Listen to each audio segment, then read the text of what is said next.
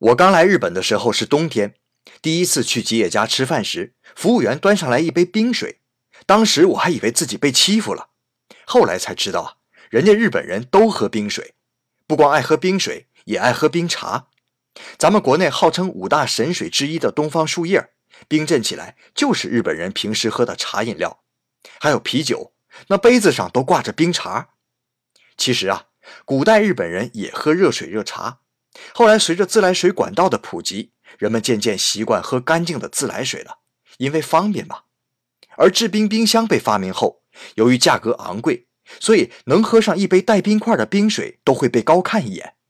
由此，喝冰水渐渐流行起来，直到自动贩卖机遍布日本大街小巷，想买一瓶冰镇饮料易如反掌。